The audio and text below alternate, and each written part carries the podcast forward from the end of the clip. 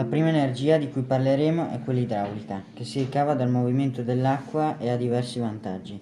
Per esempio è una fonte inesauribile di energia ed è una fonte pulita che non genera inquinamento ed è una fonte gratuita in quanto i costi sono limitati alla costruzione dell'impianto.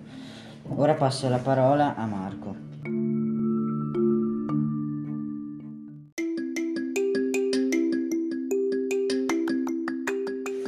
Come diceva il mio collega, l'acqua ha molti vantaggi, ma lo svantaggio principale è costituita dalla presenza sul territorio di dighe e dai pericoli a essa legati.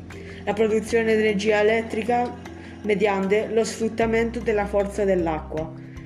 Il movimento avviene in impianti di trasformazione che sono le centrali idroelettriche. Ora passo la parola al grandissimo Bobby.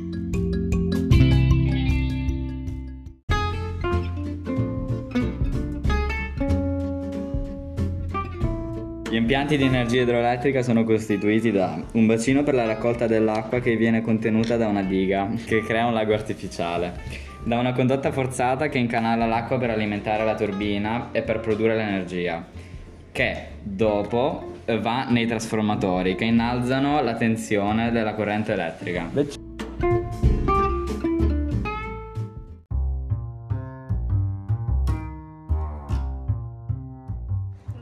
Lo sfruttamento dell'energia geotermica consiste nell'utilizzare il calore del sottosuolo relativamente vicino alla superficie. Le centrali geotermiche sono in parte simili a quelle tradizionali e comprendono le turbine a vapore, gli alternatori e i condensatori per raffreddare il vapore. Esistono diversi tipi di centrali, o a vapore dominante o ad acqua dominante.